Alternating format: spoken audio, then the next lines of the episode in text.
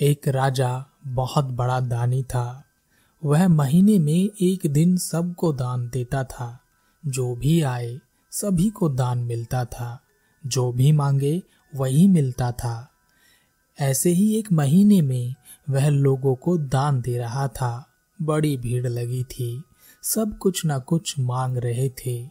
जिसको जो चाहिए था, वह दिया जा रहा था। तभी वहाँ पर एक फकीर आया।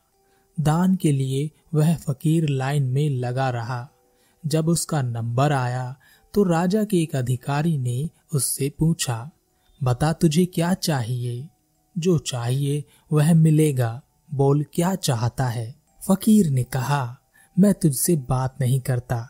अपने राजा को बुला, क्योंकि मैं जो तुझसे मांगूँगा, वह तू मुझे दे नहीं सकेगा। राजा का सख्त आदेश था। कि कोई भी खाली हाथ नहीं जाना चाहिए। इसलिए वह अधिकारी इस फकीर को भगा भी नहीं सका। वह अधिकारी राजा के पास गया और कहा, महाराज, एक फकीर आया है। कहता है कि मैं आपके हाथों से ही दान लूँगा यह सुनकर राजा खुद उस फकीर को दान देने के लिए वहाँ पहुँचा और राजा ने कहा, कहो बाबा, क्या चाहिए? जो चाहिए वही मिलेगा। फकीर ने कहा, क्या तुम दे सकोगे जो मैं चाहता हूँ? पीछे तो नहीं हट जाओगे। फकीर की यह बात सुनकर वहाँ खड़े सभी लोग चौंक गए। सबको लगा कि यह राजा का सिंहासन ही मांगने वाला है। यह सुनकर राजा भी फंस गया। वह ना नहीं कह सकता था, वरना इतने सालों की मेहनत पर पानी फिर जाता। इसलिए उसने कहा, जो मांगोगे मिलेगा कोई राज्य मांगोगे, दे देंगे। सिंहासन भी मांगोगे, वह भी दे देंगे। बोलो, क्या चाहिए? फकीर ने कहा, इतनी छोटी चीज़ें मुझे नहीं चाहिए। मुझे तो कुछ बड़ा चाहिए। आज तक मुझे मेरी मांगी चीज़ कोई नहीं दे पाया। फिर से सोच लो, क्या तुम दे सकोगे? अभी भी मौका है। बाद में पछताने से अच्छा है कि ना कह दो। राजा के अहंकार को ठेस पहुँच गई। और राजा ने सख्त लहजे में कहा, हमारे राज्य में किसी तरह की कोई कमी नहीं है। यहाँ जो चाहोगे वही मिलेगा। मांग कर देख लो। फकीर ने अपनी झोली से कटोरा निकाला और कहा, महाराज, मेरे इस कटोरे को किसी भी चीज़ से भर दो। बस मैं यही चाहता हूँ। फकीर की यह बात सुनकर राजा और वहाँ खड़े बाकी सब लोग ज़ोर से हंसने लगे। राजा ने अपने मंत्री से कहा, लगता है यह कोई पागल है। बेकार में ही इतना बड़ा हंगामा खड़ा कर दिया। जाओ और इसके कटोरे को सोने के सिक्कों से भर दो।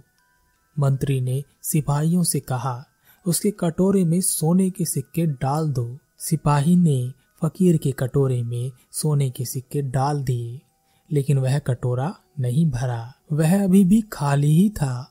मंत्री ने और सोने के सिक्के डालने के लिए कहा। सिपाही ने और सोने के सिक्के फकीर की कटोरे में डाले, लेकिन कटोरा अभी भी खाली ही था।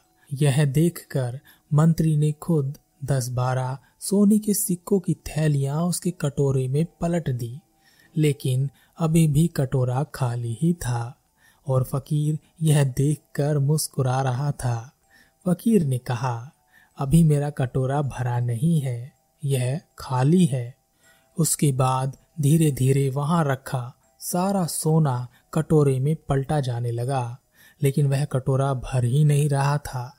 राजा के राजकोष से भी धन आने लगा, सारा धन उस कटोरे में जाता और गायब हो जाता, कटोरा खाली का खाली ही रह जाता।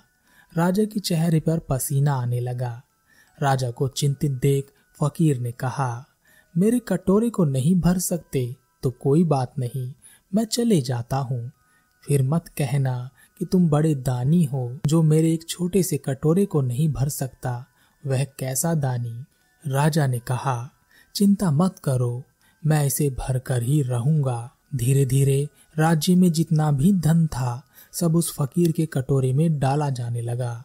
मंत्रियों और अधिकारियों को चिंता हुई कि इस तरह तो राजा राज्य का सारा धन बर्बाद कर देंगे और राज्य चलाने के लिए भी धन नहीं बचेगा।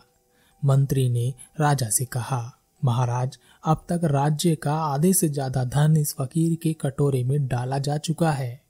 और जब यह कह रहा है कि इस कटोरे को किसी भी चीज़ से भर दो, क्यों ना उसके कटोरे को कपड़ों से भर दिया जाए? राजा ने कहा तुम्हारा सुझाव उत्तम है। इस फकीर के कटोरे को कपड़ों से भर दो। उस फकीर के कटोरे को कपड़ों से भरा जाने लगा, लेकिन सारे कपड़े कम पड़ गए। राज्य में कपड़ों की कमी हो गई। राजा ने अपने मंत्री से कहा, अब क्या किया जाए? इस फकीर का कटोरा तो भरता ही नहीं। मंत्री ने कहा, महाराज, झुकने के अलावा कोई और रास्ता नहीं है। यह फकीर कोई मामूली फकीर मालूम नहीं पड़ता। अवश्य ही कोई महान आत्मा है, हमें क्षमा मांग लेनी चाहिए। विवश होकर राजा ने फकीर से कहा, हम आपके कटोरे को भरने में नाकाम रहे। इसके लिए हम आपसे क्षमा चाहते हैं।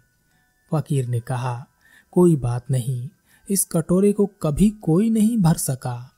राजा ने कहा, इस कटोरे में ऐसा क्या है जो इसे कोई नहीं भर सकता? फकीर ने कहा, एक दिन मैं शमशान के रास्ते से जा रहा था। वहाँ मुझे एक इंसान की खोपड़ी मिली, जिससे मैंने यह कटोरा बनाया। यह कटोरा इंसान की खोपड़ी से बनाया गया है, और इंसान की खोपड़ी कभी नहीं भरती, वह हमेशा खाली ही रहती है। जीवन भर इसमें सब कुछ डाला जाता है। एक से एक कीमती चीज़, धन, दौलत सब इसमें डाला जाता है। फिर भी वासना से भरी यह खोपड़ी खाली ही रह जाती है और हमेशा कुछ न कुछ मांगती ही रहती है। इसके लालच का कोई अंत नहीं है।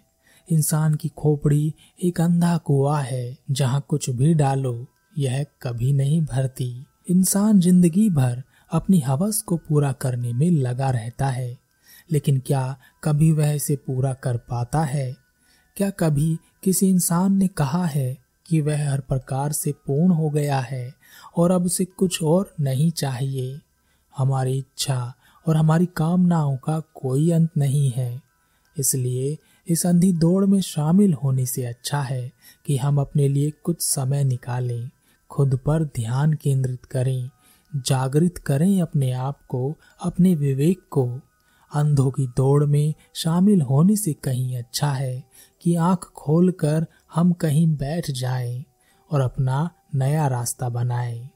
जहाँ दृष्टि होती है, वहीं सृष्टि होती है।